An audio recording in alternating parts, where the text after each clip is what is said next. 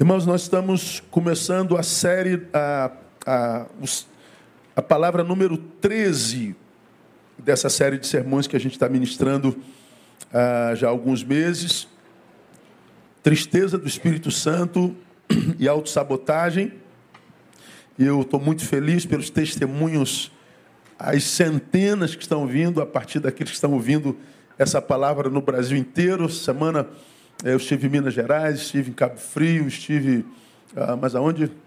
Ah, em Campo Mourão, rodei um pouco o Brasil e os testemunhos são, são, são numerosos. Que legal, estou feliz de saber o quanto a palavra tem alcançado o coração dos irmãos.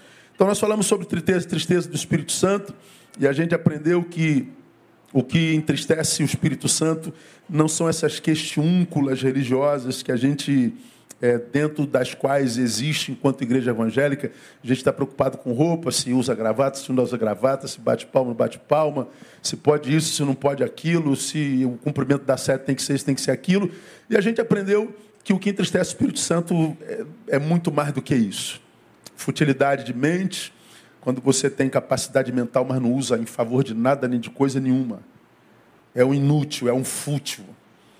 É alguém que tem capacidade de criar, de ser ponte, de fazer ascender, de libertar. Você que tem capacidade de ensinar, de, de fazer levar, mas você se retirou para você e sepulta ah, egoisticamente essa tua competência e não produz absolutamente nada de bom. Ou seja, o teu mundo se reduziu ao tamanho do seu umbigo. Então, por mais que você esteja enfiado na igreja, de segunda a segunda você saiba estar entristecendo o coração de Deus.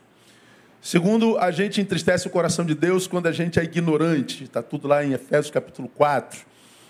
E aquela ignorância que eu falei, que é produto de um discípulo que não se esforçou, um desperdiçador de tempo. Ele envelhece, mas não amadurece. Ele é, chegou nécio, chegou tolo, e pelo tempo, diz Hebreu, já era para ser mestre, mas continua tolo, continua nécio, continua nas questiúnculas do início. Então, o ignorante, o ignorante é o desperdiçador de tempo, de conteúdo. Quem desperdiça tempo, que é cada vez mais reduzido, e conteúdo, entristece o Espírito Santo de Deus. A terceira coisa que entristece o coração de Deus é a insensibilidade, a, a dureza de coração, é, antes da insensibilidade. A dureza de coração é um coração que foi é, desconstruído por não saber lidar com as dores da vida. Ele apanhou tanto, sofreu tanto, que para não apanhar se blindou. Ele abdicou inconscientemente da sua humanidade. E aí, em consequência disso, vem a quarta coisa que entristece o Espírito Santo de Deus, que é a insensibilidade. Ou seja, já não sinto mais a dor de ninguém. Perdi o poder de empatia, perdi o poder de, de sentir e de ser com. Ou seja, me tornei incapaz de viver o Evangelho, porque o Evangelho é uns aos outros. E aí nós ficamos nisso aí dois meses. Algumas semanas atrás, nós entramos na segunda parte da, da nossa série de sermões, dizendo: olha, se você está entre aqueles que de fato não querem entristecer o Espírito Santo de Deus, e entendeu que nessas quatro coisas que eu revelei na palavra e as consequências delas te atingiram, como é que a gente faz para que a gente possa é, ser alguém que não entristeça o coração de Deus, uma vez que a gente aprendeu que a gente não deve entristecer o coração de Deus, não porque Deus se sente tristinho, magoado, deprimido, é, é, é infeliz, não, porque eu e você não temos poder de tocar em Deus. Não há nada que eu possa fazer que eu possa fazer com que Deus se sinta menor não há nada que eu e você possamos fazer que, que faça com que Deus seja diminuído na sua glória, no seu poder. Não, então por que, eu não entristeço o coração de Deus, pastor? Por que, eu não entristeço o Espírito Santo de Deus? Porque quando eu faço, eu me auto-saboto. Eu labuto contra mim mesmo. Eu me, me, me, me traio. E aí nós mostramos como é que isso acontece e por que, que isso acontece. Aí nós falamos, então, se o teu caso era futilidade, nós já estudamos em dois domingos, ah, amplifique teu mundo, que teu mundo seja para além do teu umbigo. Bota teu talento à disposição do reino de Deus. Para de ficar olhando para os teus problemas e entenda que a solução dos teus pode ser Deus fazendo de você a resposta para o problema do outro. Então, à medida que eu abençoo o outro, eu sou abençoado. Porque é o caminho da bênção, né? Deus passa por mim e abençoa alguém. Então, se o que eu fiz por alguém fiz em nome de Deus, Deus passou por mim e abençoou alguém. E à medida que Deus vai passando por mim, Ele vai me abençoando. Quanto mais Deus passa por mim, menos de mim em mim há. Quanto mais Deus passa por mim, mais de Deus em mim fica. E eu vou sendo caminho, eu não sou destinatário da bênção, sou o canal da bênção. Então é inclusão. E para vencer a ignorância, nós lembramos, é, falamos isso nos últimos dois domingos, entenebrecidos no entendimento, está no versículo 18, separados da vida de Deus pela ignorância que há neles, pela dureza do seu coração. Então a Bíblia diz: estou entenebrecido, meu entendimento está escurecido. Aí eu me separo da vida de Deus e eu faço questão de ressaltar todo domingo: separado da vida de Deus e não do Deus da vida. Isso para mim é fundamental. Eu estou em Deus, morro, vou para o céu, está tranquilo, mas enquanto não morro, vivo o inferno. Porque eu estou perto do Deus da vida, mas longe da vida de Deus. E você sabe que quantos evangélicos a gente conhece que a vida é uma desgraça, né, irmão? A gente sabe quanto crente que não presta, de ruim que é, de, de, de inútil que é, de, de, de treteiro que é. Tem Deus na boca, mas na vida em lugar nenhum. Tem Deus no discurso, Deus no domingo, Deus no templo, mas no dia a dia o que a gente vê é inferno. Pastor não é crente? É, deve ser. Vai para o céu? Vai. Mas enquanto não vai, vive o um inferno. Ah, vive, irmão. Então nós falamos como é que a gente vence a ignorância. E aí nós mostramos os resultados da ignorância em nós ah, e tudo mais. E aí hoje nós falamos ah, que nós vamos continuar ah, como adquirir a sabedoria que vence a ignorância paralisante. Então nós falamos ah, por que, que nós devemos vencer a ignorância na semana passada. Pegue o sermão da semana passada, não perca. E hoje a gente ficou de conversar sobre como é que a gente busca essa, essa, essa sabedoria que, que, que endurece o nosso coração e nos separa da vida de Deus.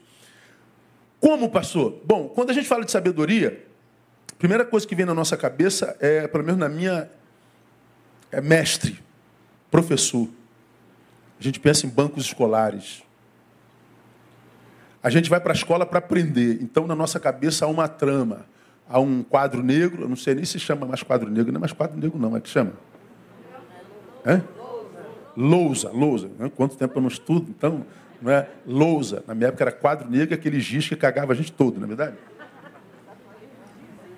Alergia danada, hein, irmã? Pois é, acabou, graças a Deus. Mas na lousa, está lá a lousa, as antigamente chamava de carteiras, não sei como é que chama mais, e o aluno aqui, e o professor ali. Então o professor era aquele que transmitia conhecimento para nós, transmitia sabedoria para nós. Então a gente, a gente vamos adquirir sabedoria de Deus. A gente pensa em alguém ensinando a gente. Eu estou aqui ensinando vocês, estão sentados, eu estou aqui ensinando vocês. Mas a sabedoria de Deus não entra assim a priori. A prova é que tantos de nós está na igreja há tanto tempo e continua ignorante, que foi o que nós ministramos à luz da palavra. Porque pelo tempo, diz Hebreus, já devias ser mestres, mas ainda necessitais que vos dê leite por alimento, porque comida sólida vocês não podem. Então, peraí, se o saber está sendo ministrado, por que, que não entra? Por que, que alguns, por causa do tempo, se tornam mestres e outros que são ministrados pela mesma coisa e pelo mesmo tempo continua tolo do lado de lá. Então não tem a ver nem com o professor e nem com o conteúdo apenas. Tem a ver com o sujeito que recebe tal ministração.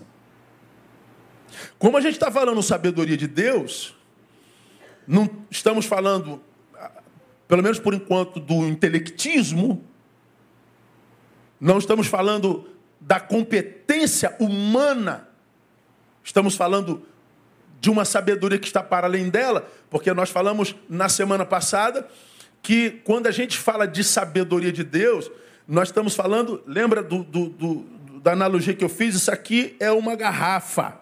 Depois de ter estudado tanto, descobri que isso aqui é uma garrafa. Bom, esse é o, É, o Neil aproveitou o que a professora ensinou e aprendeu que isso aqui é uma garrafa. Sabedoria humana. Mas eu falei na semana passada, mostrando no trecho, que quando essa sabedoria que endurece o coração, que como eu citei na semana passada, que fez com que os homens chegassem a matar a Jesus Cristo, porque se o conhecessem não teriam feito. Então essa sabedoria, essa ignorância que me toma, me afasta da vida de Deus e me faz capaz de matar a Jesus Cristo, ou de matar um irmão, ainda que seja no meu peito. Essa sabedoria é mais do que saber que isso aqui é uma garrafa. É sabedoria, é, é aquilo que eu adquiro quando adquiri esse conhecimento. Ou seja, adquiri o conhecimento da garrafa. O que, que eu adquiro quando adquiro esse conhecimento? Pois é, é o, é o conhecimento que vem na meta-história. A história é, isso é uma garrafa. E o que, que vem junto com isso? É que vem junto com isso, é que essa sabedoria que Paulo fala aqui. Falamos sobre isso na, na, no domingo passado, pegue lá e ouça o sermão. Então, essa sabedoria ela é mais do que a nossa capacidade mental intelectiva. Tem a ver conosco. Então, como é que eu e você podemos adquirir essa, essa, essa sabedoria? Uma coisa, irmão, nós precisamos, sobretudo, em primeiro lugar, reaquecer nosso coração. É aqui dentro. Quando a gente pensa em sabedoria humana, a gente diz, ó, é aqui dentro. Ó. Mas quando a gente fala de sabedoria de Deus, é aqui, ó. É aqui. Eu vou explicar para vocês na Bíblia por que, é aqui. Só um coração aquecido, só um coração espiritual pulsante, só um coração de fato tocado pelo Espírito Santo, aquecido por ele, teme ao Senhor. Aí você fala assim, pô, pastor, que tem a ver temor de Senhor com sabedoria de Deus? Um coração frio, sem sensibilidade, ele, ele perde o temor de qualquer coisa. Aí você fala assim, mas nós estamos falando de sabedoria e temor. Nós estamos falando da mesma coisa. Aí você vai se lembrar de Provérbios 1,7. Não mandei os textos para lá hoje, me perdoem. O temor do Senhor é o que? Me digam vocês o princípio da sabedoria. Como é que a sabedoria de Deus estarta em nós? Quando a gente passa a temer o Senhor. Agora, esse temor aqui é medo? Não, não é medo. É reverência. O temor do Senhor é, é a admissão e o reconhecimento da sua grandeza diante da nossa pequenez é o eterno, é o divino, é o sobre é o todo-poderoso, sendo venerado, adorado pela sua criatura, porque percebe que tal veneração, tal reverência vem como produto da misericórdia de um Deus grande como o nosso que se importou com uma pulga como a gente. Só um Deus grande como o nosso para amar um ser pequeno como eu e você, meu irmão. Porque eu e você estamos com dificuldade de amar nossos semelhantes. Hoje a gente tem vontade de matar um todo dia. Eu e você não estamos conseguindo mais nem, nem nos amar. A gente está com dificuldade de viver amor próprio. O amor está virando uma impossibilidade entre nós. Vou pregar sobre isso logo mais à noite. Amor e gente, uma impossibilidade quase uma impossibilidade. Aí eu boto lá no final do tema. E daí? Porque eu vou falar de um amor logo mais que está para além do humano. Graças a Deus que o amor ele escapa até da humanidade, não é uma prerrogativa só humana. O amor é divino, porque Deus é amor. Então, quando a gente fala de temor de Deus, e o temor de Deus é o princípio do conhecimento, nós estamos falando que essa sabedoria, esse conhecimento, que impede que meu coração endureça, que impede que, que, que eu viva desconstrução humana, ou seja, me torne um insensível. Esse, esse, esse, é, é, esse temor que me impede, esse conhecimento que me impede de ser um fútil, um tolo, que eu seja absorvido pela cultura do presente século, que é fútil, que é hedonista, que é tola, que é boçal. Como que eu me livro disso que está aí? É com essa sabedoria que a Bíblia diz: começa quando eu temo, quando eu reverencio. Ou seja, é impossível que um coração gelado, empedernido, petrificado, postificado, possa temer o Senhor e possa reverenciá-lo e possa amá-lo. 9:10 de Provérbio diz: "O temor do Senhor é o princípio da sabedoria e o conhecimento do santo é o entendimento". Então veja só, esse, esse essa sabedoria da qual Paulo fala lá em, Efésios, ele diz, começa aqui, ó, o temor é o princípio. Mas sem esse temor, é, nem princípio teremos, irmãos. Nem princípio nós teremos. Aí a gente consegue entender por que, que o sujeito entrou aqui tolo, fútil, nécio, passou esse tempo todo na igreja, pelo tempo já devia ser mestre, mas continua tolo, fútil e. Onde é que está o problema na trama, pastor? No coração dele. Ele está na igreja, mudou de religião, mudou de roupa, mudou estética, mudou discurso, agora fala o evangeliquez, mas o coração dele nunca foi quebrantado de verdade. O coração dele nunca foi tocado, ele nunca viveu aquela reconstrução humana que é de fato o que o evangelho produz em nós. E toda vez que a gente fala que o evangelho produz em nós uma reconstrução humana, tem sempre alguém que não entende, porque a gente acredita que o que o Evangelho faz em nós é restaurar em nós um super-homem. Não é não, gente.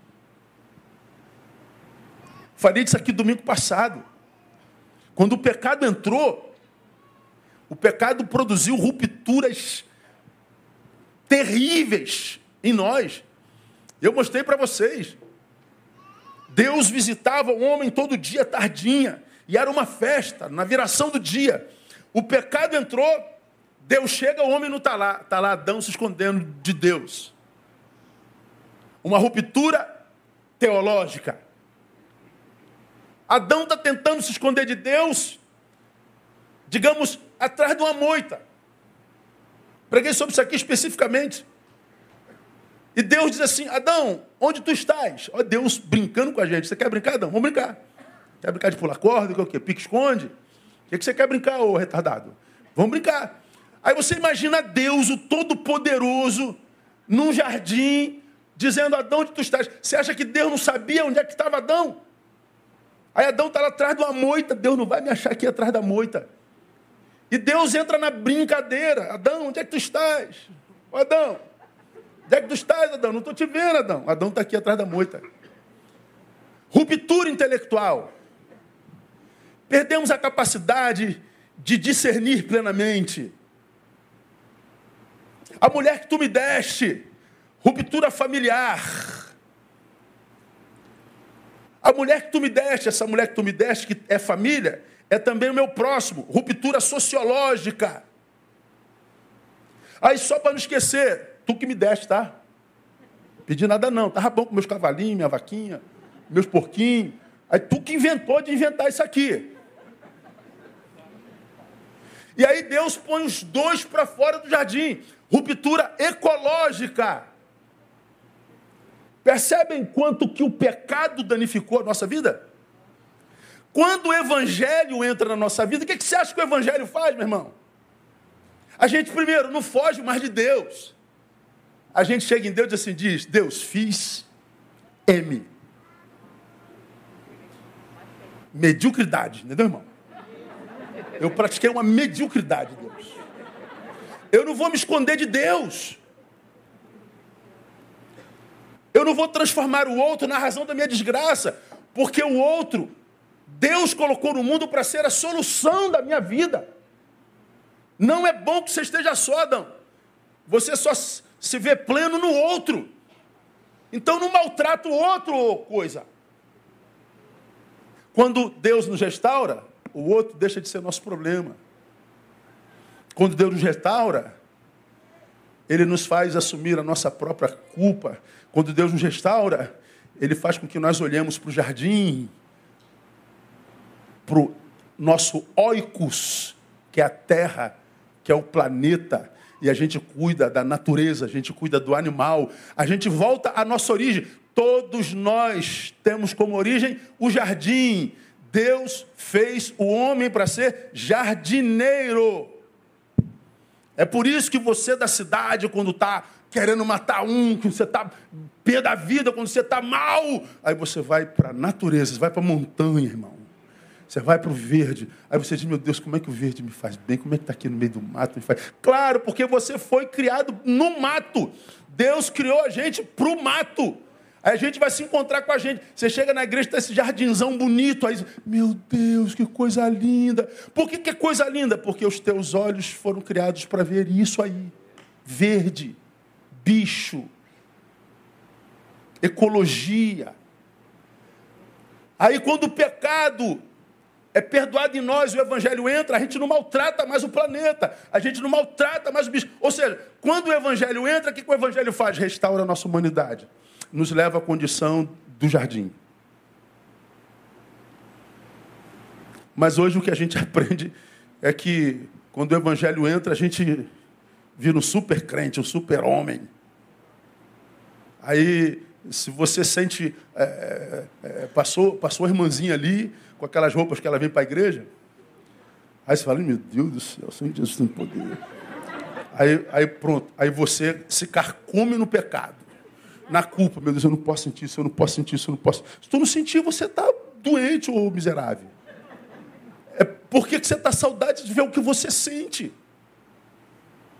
A gente não sabe lidar. É, o, o, o crente contemporâneo, ele acha que não é gente. Preguei sobre isso aqui alguns meses atrás. Coração pipocou, cardiologista. Quebrou a perna, ortopedista não enxerga mais nada, oftalmologista, mas está com um problema emocional, Jesus é meu psicólogo. Como que se o cérebro e as emoções não fizessem parte da humanidade. O crente tem problema de tudo menos emocional, menos é, psiquiátrico, neurológico. Mas da onde você tirou isso? É porque a gente acredita que quando a gente se converte, a gente vive uma supra-humanidade. Não, pelo contrário, irmão, você já aprendeu aqui, quanto mais santo, mais humano. Quanto mais santo, mais normal. Quanto mais santo, mais gente. Quanto mais santo, mais percepção de si. E quanto mais percepção de si, menos soberbo você é. Porque você passa a se conhecer. E quem se conhece nunca jamais dá carteirada, irmão. Quem se conhece nunca jamais diz, sabe com quem você está falando, irmão. É com o idiota que nos enxerga. Que acha que é superior aos outros porque tem mais que os outros, porque sabe mais que os outros, e não sabe que o que sabe o que tem, sabe tem por pura graça de Jesus de Nazaré. É um tolo que não se enxerga. Então, essa, essa visão de mundo que nos faz enxergar, fazer essa leitura, é a sabedoria do alto. E para fazer essa leitura da vida, é, tem que aquecer o coração, irmão. Deus não trabalha com pedras. Ah, eu quero conhecer, mas teu coração é uma pedra. Você está cheio de ódio no coração. Você está invadido por raiva.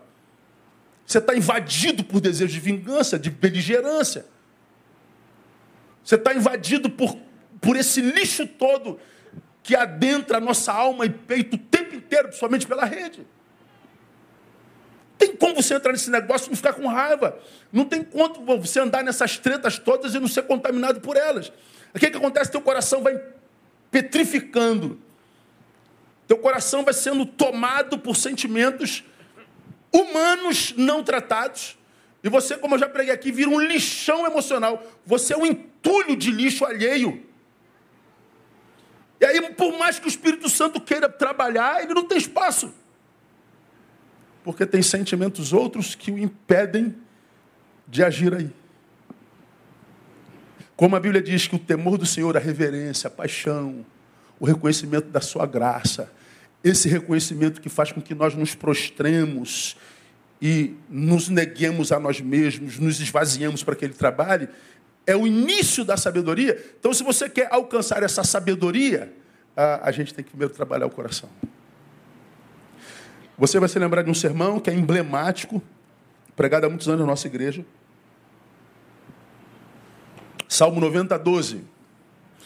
Ensina-nos a contar os nossos dias de tal maneira, concluam para mim, que alcancemos corações sábios. Texto fenomenal. Ensina-nos a contar os nossos dias. Nós contamos os anos, correto? De ano em ano, mais um ano, meu aniversário.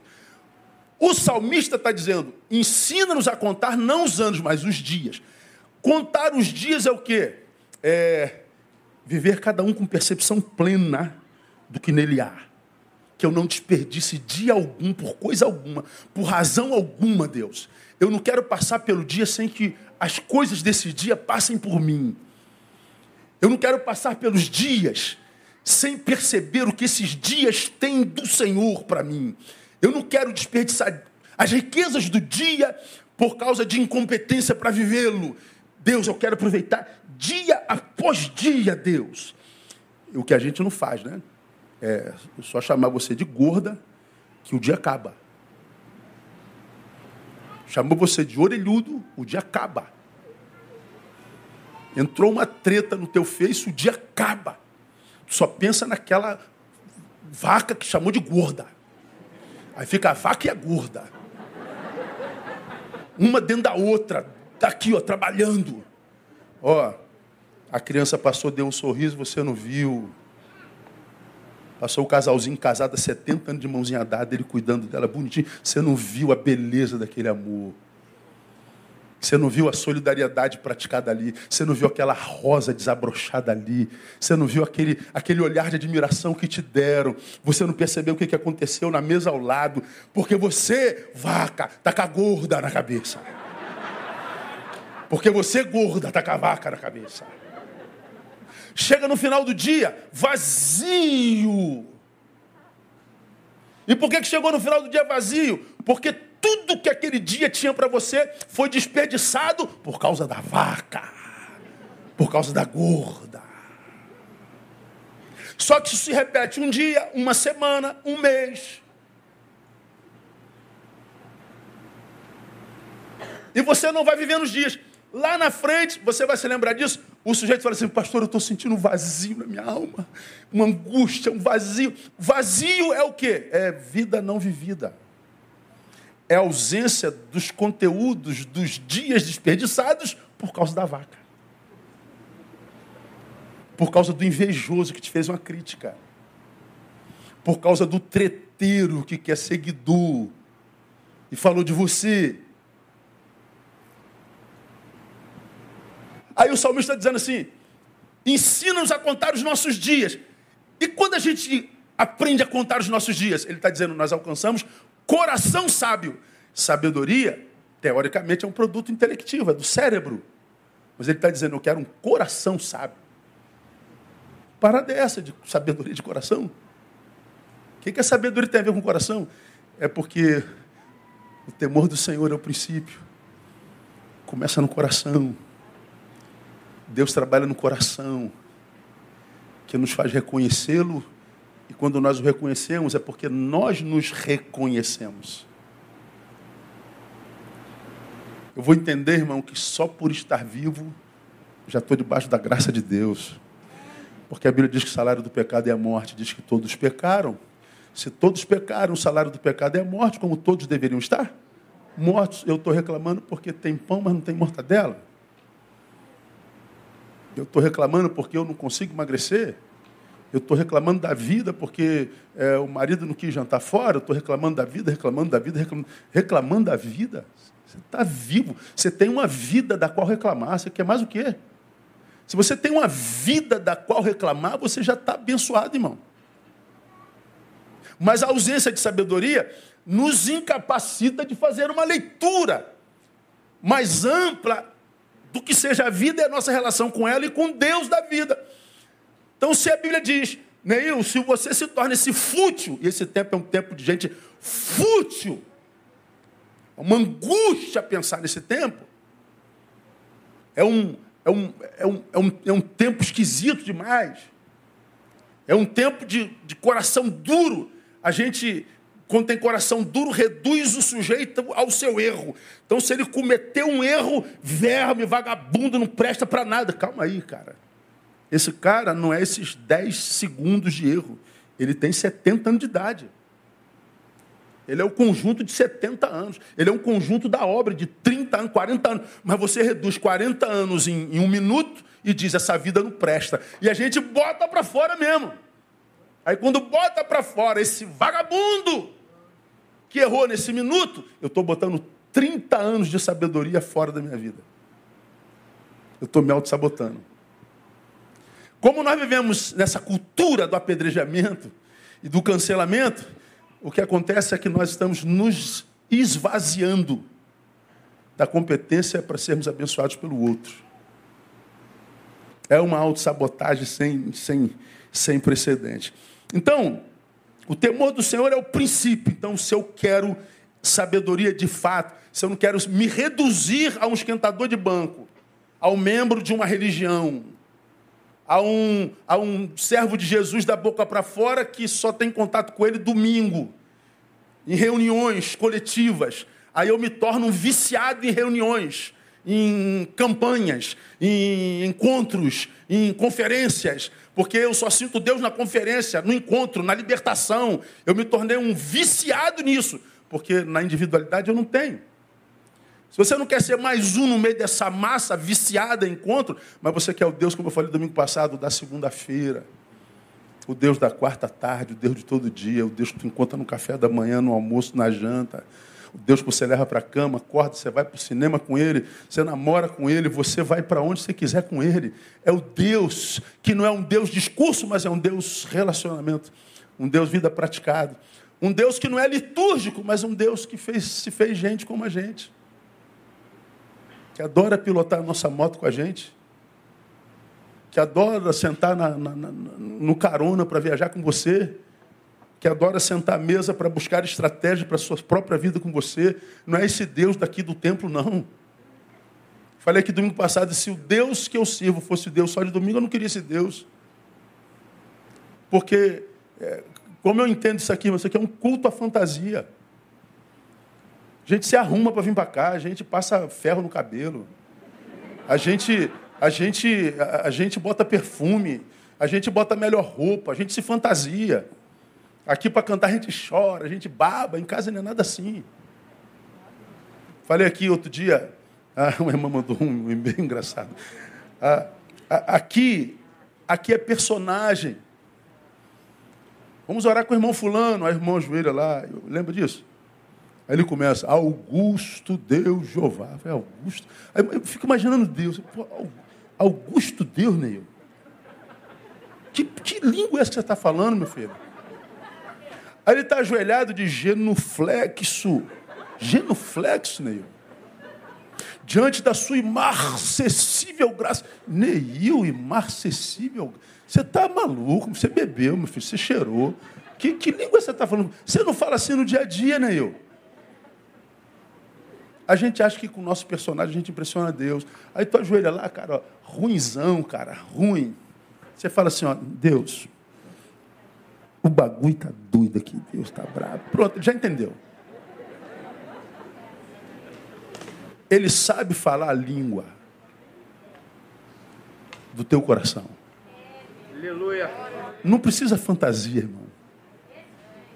Não precisa botar roupa santa só chega lá e abre o coração com sinceridade. Deus, fiz besteira.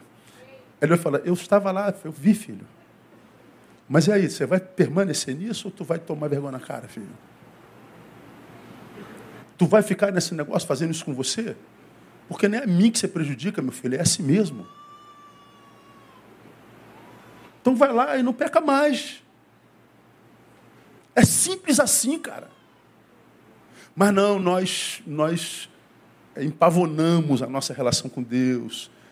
Nós tornamos litúrgica, coletiva, pública, exposta.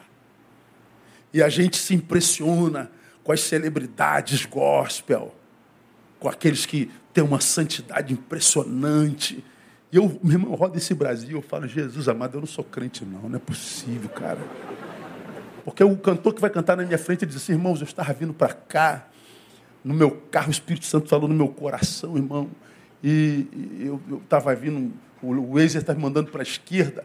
O Espírito Santo falou no meu coração, eu fui para a esquerda, eu não obedeci o Waze, irmão. Então, quando eu passei pela esquerda, tinha um irmãozinho cantado ali, sentado, chorando, é, chorando não, sofrendo, eu parei, desci do carro, aí falei com ele, ele começou a chorar. Falei, meu Deus, não chorou. Aí daqui a pouco ele conta que eu estava no banheiro tomando banho e eu vi naquela água o Espírito Santo me banhando.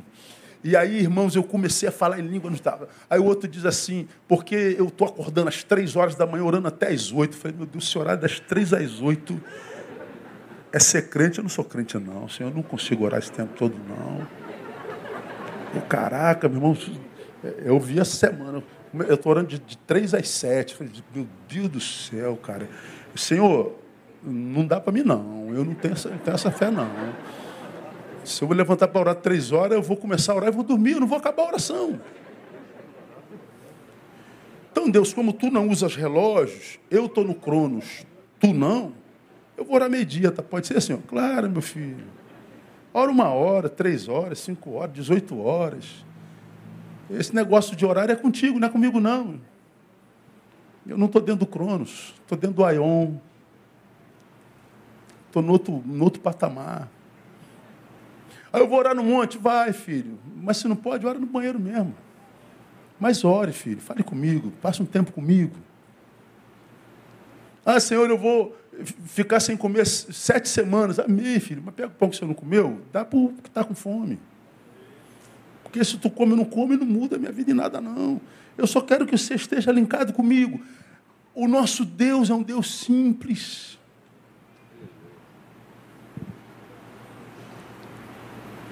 É um Deus que, quando ressuscitou, ele foi para Betânia.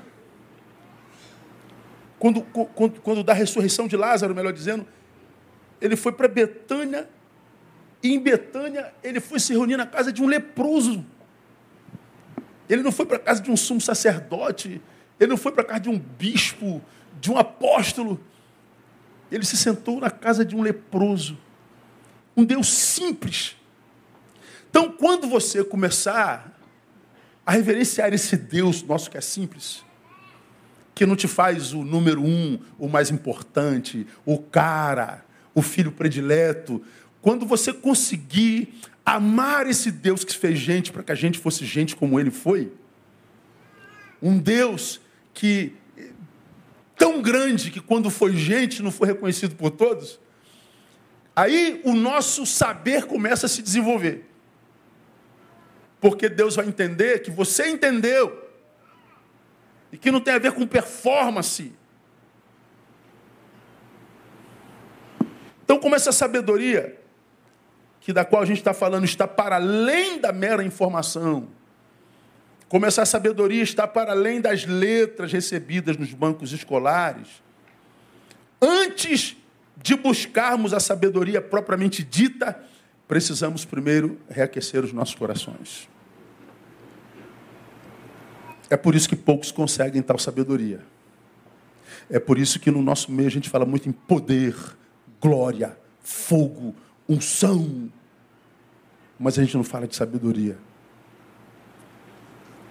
Porque o fogo, o poder, a glória, tudo no que acredito, tudo do que não abro mão, mas quando a gente fala de poder, unção, glória, fogo, a gente busca num evento.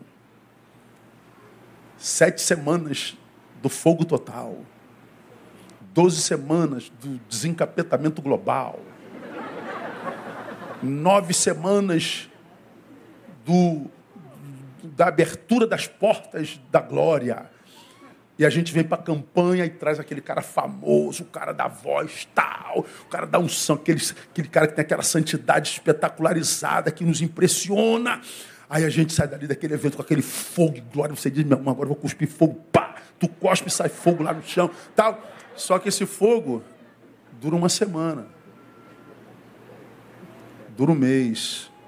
Daqui a pouco você tem que buscar o evento de novo, e de novo, e de novo, e de novo. Você tem que ir atrás do famosão de novo, do famosão de novo, do famosão de novo. O famosão que diz, irmãos, que alegria estar com os irmãos nessa noite. Mas ele cobrou 10 mil para estar aqui. Aliás, não cobra. Manda um questionário. 100 perguntas. Lá embaixo pergunta, quanto que tem de dar de oferta para o obreiro? Aí diz tanto. E ele espera para dar resposta até o último dia, porque se alguém der mais, ele vai lá e são os idolatrados por nós. E a gente tem que estar de evento em evento, de unção em unção, de glória em glória, de fogo em fogo, de, de, de, de, de monte em monte, de evento em evento, quando o Senhor está dizendo, meu filho, é, tem que trabalhar o coração. Porque quando a gente fala em possibilidade divina, uma vez me perguntaram, eu preguei aqui, Existe alguma coisa que Deus não possa, pastor? Claro, tem uma coisa que Deus não pode. O quê? Rejeitar um coração quebrantado. Um coração quebrantado não desprezarás, ó Deus. Deus, despreza um coração quebrantado. Não posso, não consigo. Um coração quebrantado ele não despreza. Então, se eu quero de Deus, mas não um discurso, vida praticada, coração esse coração que pelo qual todos os espíritos do mundo brigam. Querem nele fazer morada. Todos os sentimentos humanos tóxicos querem habitar. Todo mundo quer o teu coração. Todo mundo quer fazer de você morada. E você precisa amadurecer para decidir quem é que vai morar aí dentro. Porque nós vivemos num tempo onde a raiva bate o tempo inteiro, a gente diz, meu Deus, que raiva é essa? Não, não posso dormir com essa raiva.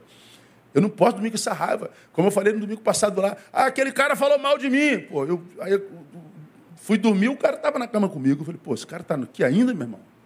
Aí tu acorda amanhã para tomar café, o cara está na mesa contigo. Aí tu fala assim, pô, pensei nesse cara duas vezes essa semana, ah, não, mas não vai ficar aqui mais um dia. Tem que tirar essa praga daqui, porque ele pode atrapalhar o que Deus tem para mim nesse dia. Só que nós vivemos num tempo que nós somos tão invadidos, porque vivemos em rede, que você está cheio de sentimentos alheios aí. Ó. E a gente dorme sem fazer faxina no coração.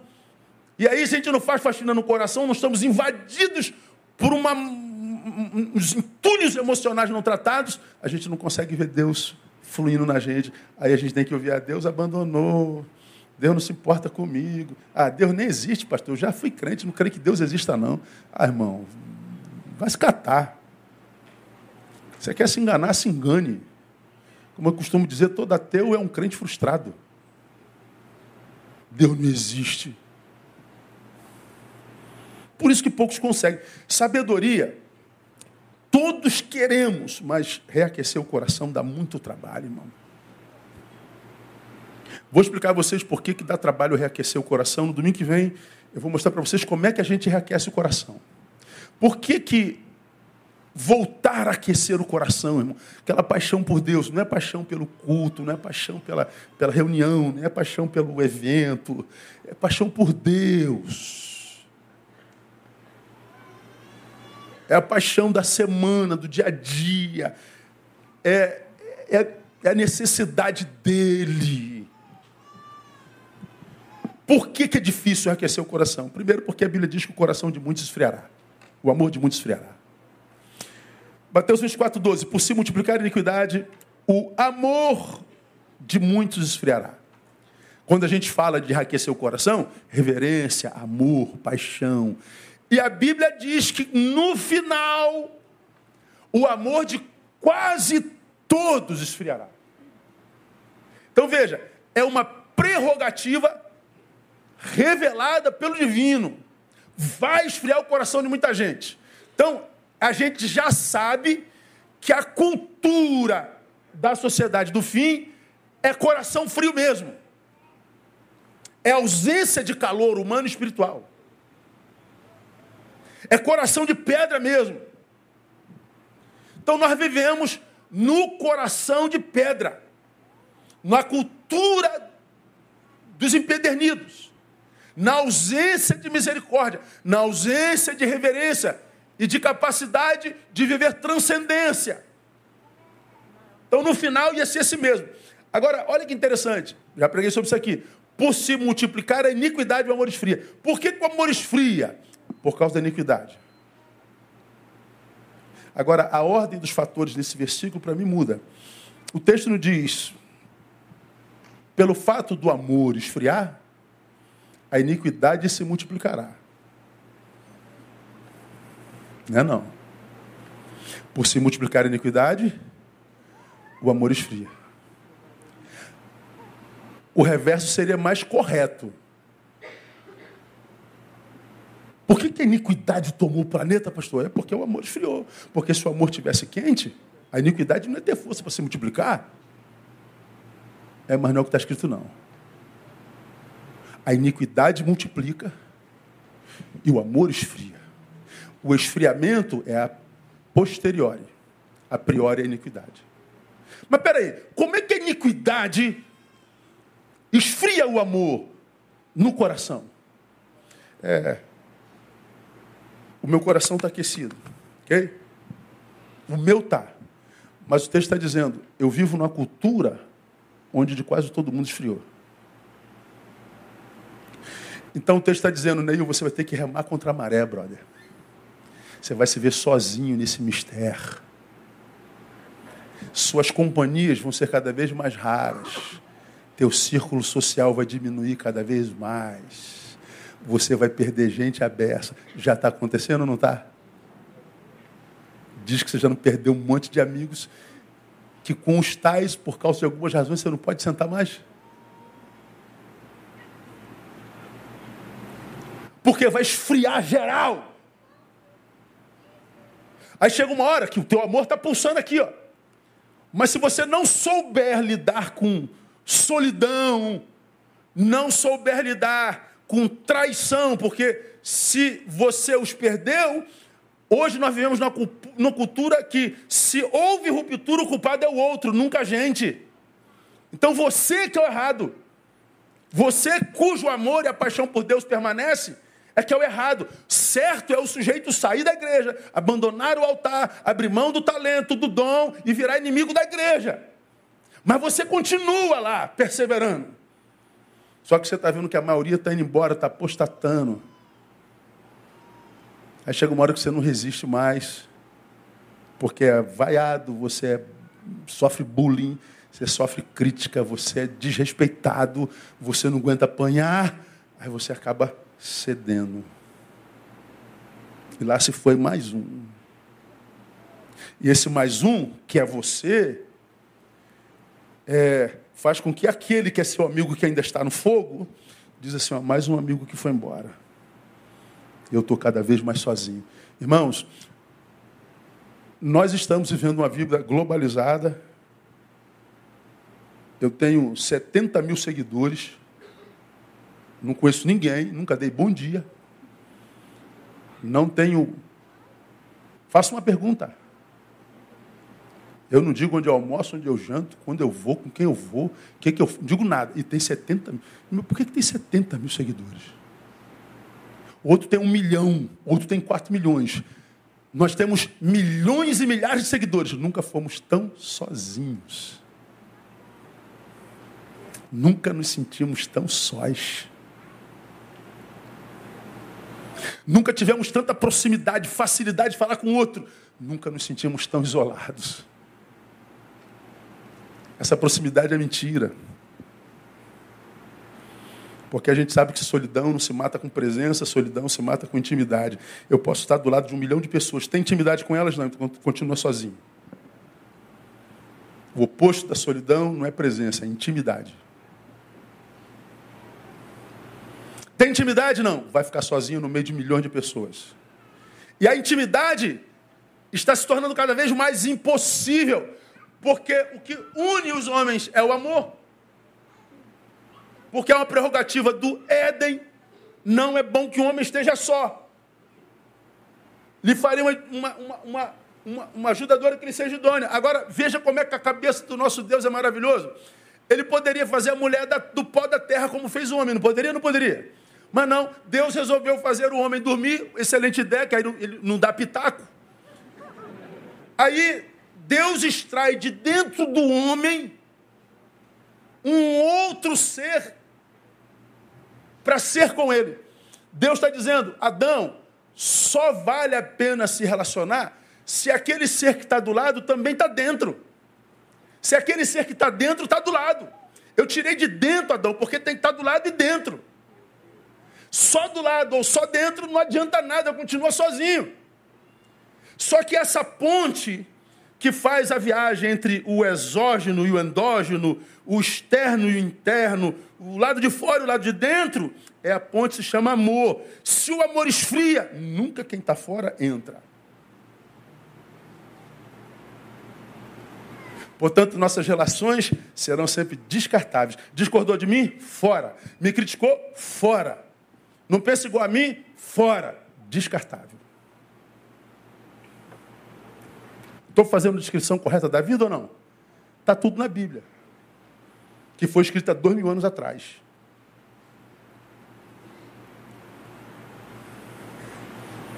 A iniquidade antecede a falência do amor. Agora, o que é iniquidade? A palavra iniquidade é a palavra anomia. A partícula que pressupõe antagonismo. Nomus lei. Então, iniquidade é viver contra a lei. É viver de forma marginal. Qual lei? A lei de Deus.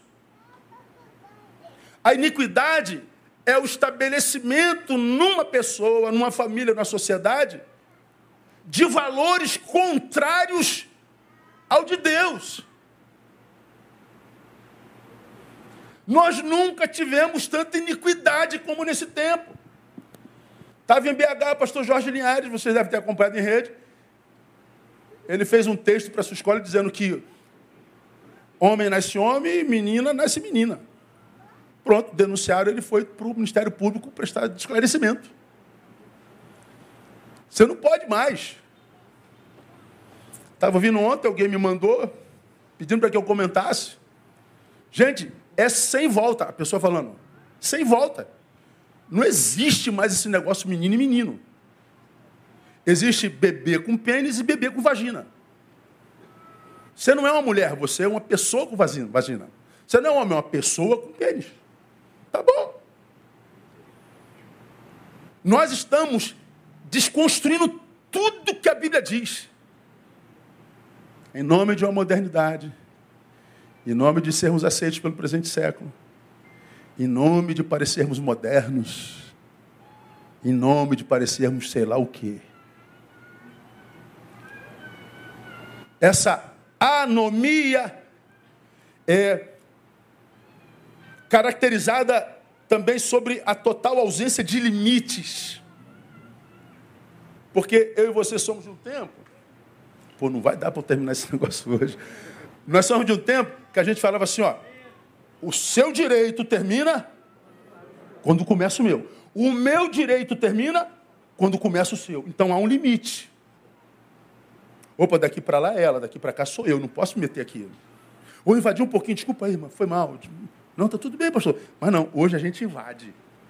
A gente se mete, a gente opina, a gente não quer saber, a gente não conhece nem a história toda. A história tem 35 páginas, nós lemos um parágrafo, achamos que conhecemos a história toda. E a gente diz, eu acho que tu não acha nada, ô jumento. Você não leu o livro. Você está sendo usado como bucha. Nós vivemos nessa vida invasiva. Essa vida invasiva é anomia por se multiplicar a anomia, a iniquidade, essa forma invasiva de, de ser, ou seja, viver com o fim de, de todos os limites.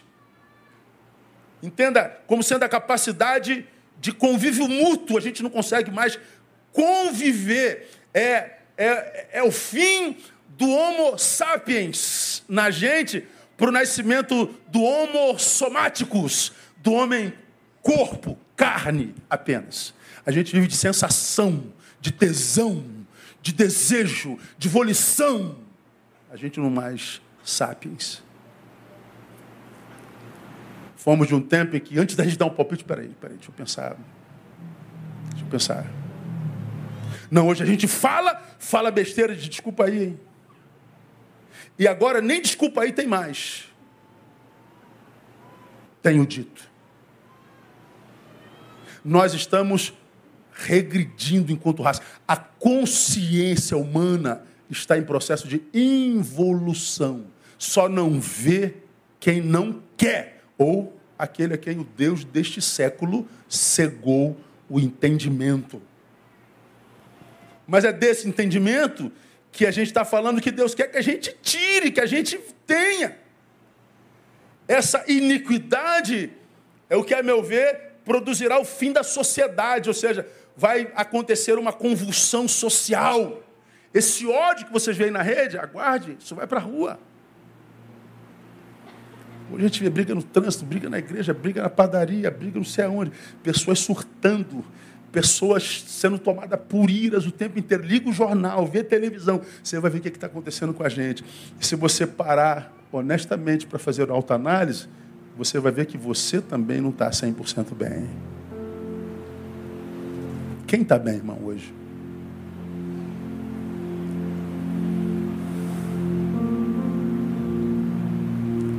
Às vezes a gente é tomado por uma indignação tão grande, uma raiva tão grande, cara. Principalmente quando a gente vê a tal da impunidade no nosso país. Um país que não tem educação, tinha que ter pelo menos punição. Sem educação, sem punição, caos. Caos.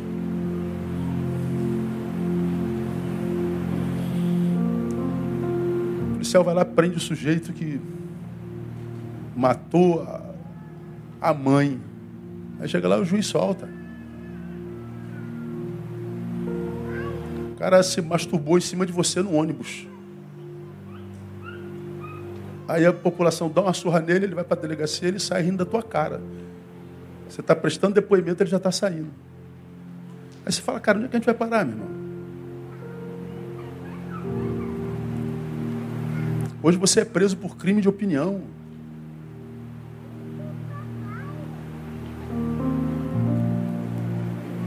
E o engraçado, ninguém consegue ver. É engraçado como tantos de nós não conseguem perceber o quanto está doente, o quanto está irado, o quanto está raivoso, o quanto está. Eh, não sabe o seu próprio índice de maldade, não sabe que está precisando se retirar quando pode, não sabe que está precisando voltar a trazer para perto de si gente que te fez gente, que das quais você se separou por causa de ideologia tosca, brigando e se matando por gente que nem sabe que você existe. É o cumprimento, termino aqui, do que vaticinou Paulo quando escreveu a segunda carta de Timóteo, capítulo 3, de 1 a 2, 1 e 2, que diz assim, e eu já preguei sobre isso também. Sabe, porém, isto que nos últimos dias sobrevirão tempos penosos. Tempos penosos é tempos nos quais nós viveremos como quem paga uma pena. Tempos penosos, tempos apenados. O apenado é aquele que está impedido de viver e desfrutar da sua liberdade, ou seja, de viver a sua vida plenamente.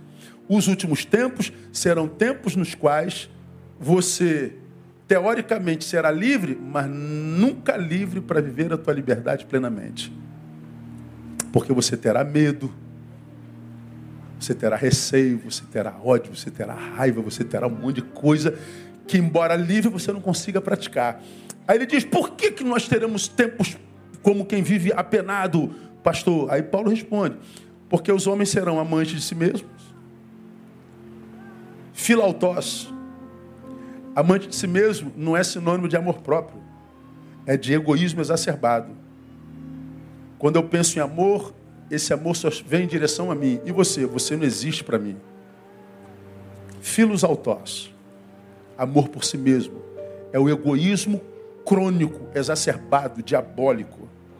Pois os homens serão amantes de si mesmos, gananciosos, presunçosos, soberbos, blasfemos, desobedientes a seus pais, ingratos. O três arrebenta com tudo, sem afeição natural. Ou seja, Deus, por boca de Paulo, está dizendo que o homem do tempo do fim será sem afeição natural, ou seja, a afeição não fará parte da nossa natureza, não fará parte do nosso DNA. Homossomáticos. O amor seria algo externo à nossa natureza, portanto, um aprendizado. Mas onde é que a gente deveria aprender sobre amor? Na família. Como é que está a família? Então, o que, que vai acontecer na sociedade? Ódio, diferença, violência. O tempo chegou. Porque não vai fazer parte da nossa natureza. Esses bebês não vão nascer mais com amor na, no DNA implacáveis, caluniadores, incontinentes, cruéis, inimigos do bem, traidores, atrevidos, orgulhosos, mais amigos do deleite do que de Deus. Veja, parece que Paulo escreveu isso hoje de manhã. No 7 ele diz: sempre aprendendo, mas nunca podendo chegar ao pleno conhecimento da verdade. Tu ensina, ensina, ensina, ensina, faz errado. Ensina, ensina, ensina, ensina, errado. Tu ensina de errado. Aí errou, vai aprender agora com, com a dor que sentiu. Erra de novo. E o cara, ele vai vivendo em erro. Então hoje é muito fácil ter o coração congelado, gente. É muito fácil ser tomado pela iniquidade. Primeiro, pela quantidade de lixo que que, que, com os quais temos tido contato todo dia, a gente só vê banalidade. Segundo, é pelo desvio do principal. Nós vivemos na, na periferia da existência humana.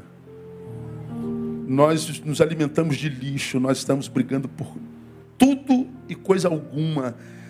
Nós nos tornamos fúteis, nós não estamos envolvidos em projetos grandes, nós não estamos sendo usados pela solidariedade, pela generosidade, nós estamos nas periferias.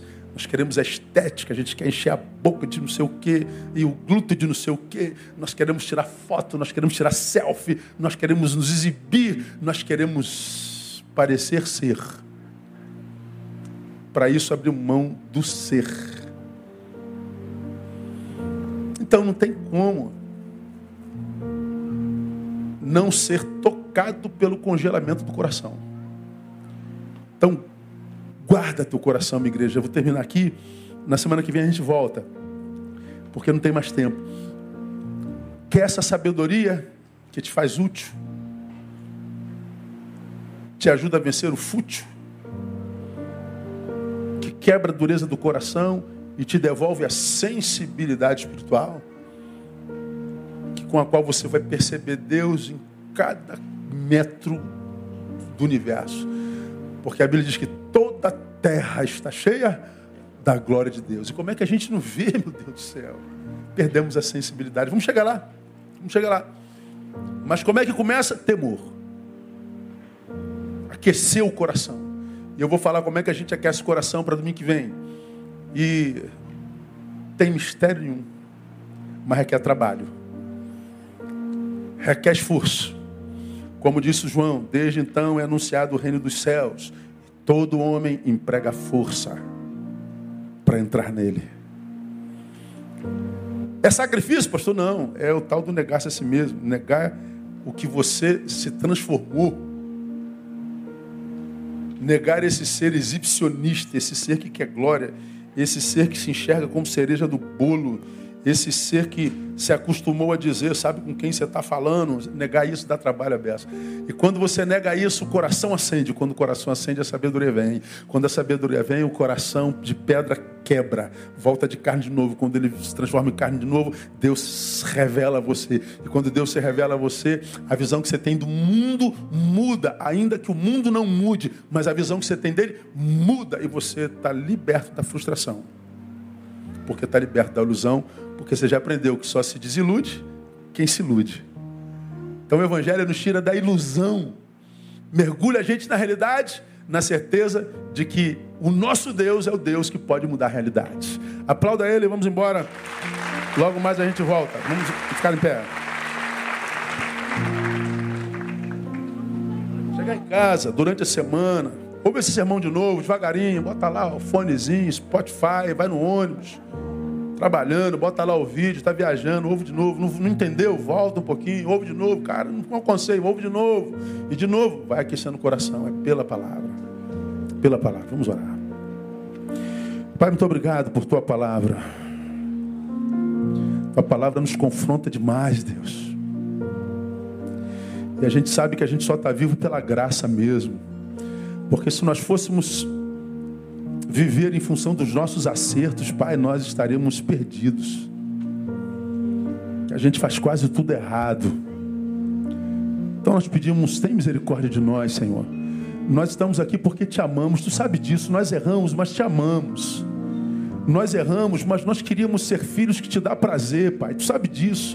Tem gente aqui que está no erro total, mas te ama. Eu sei que tu sabes que Ele te ama. Ele quer acertar. É por isso que Ele tem ouvido isso aqui toda manhã. É por isso que Ele não perde uma palavra. Ele quer acertar. Ele quer viver uma vida que vale a pena, que não é vida de Instagram, de exibicionismo. É, é vida simples, mas verdadeira na tua presença. Então tu sabes quem ora aqui com coração sincero. E nós pedimos, Pai, a tua palavra diz: se algum de vós tem falta de sabedoria, peça. Peça com fé, sem duvidar, que Ele a todos dá e não lança em conta. Então, Pai, nós estamos aqui em nome de Jesus, como igreja, te pedimos: dá-nos essa sabedoria. Dá-nos essa sabedoria. E nós te daremos glória. Queremos viver para Ti. Queremos ver uma vida que vale a pena ser vivida. Abençoa teus filhos, conceda-nos uma semana de bênção na tua presença e um mês que se inicia amanhã, o mês 11, que esse mês seja um mês de profundas experiências contigo. Abençoamos o teu povo e oramos o nome de Jesus, nosso Senhor que reina. Amém. E amém. Melhor aplauso a ele. Amados, sai por aqui com muito cuidado, cheio de, de, de, de ali, não se machuque, por favor. O que Deus fez em você nessa manhã, você nem tem noção o que, que Deus começou no teu coração hoje. Então não se aborreça. Se ele recebeu uma fechada no carro agora para caminho, não. Não perca isso que Deus ministrou no teu coração hoje. Porque Ele está mudando destinos hoje mesmo de verdade. Vamos com Deus, nos abençoe. Vamos sair cantando e que Deus nos guarde.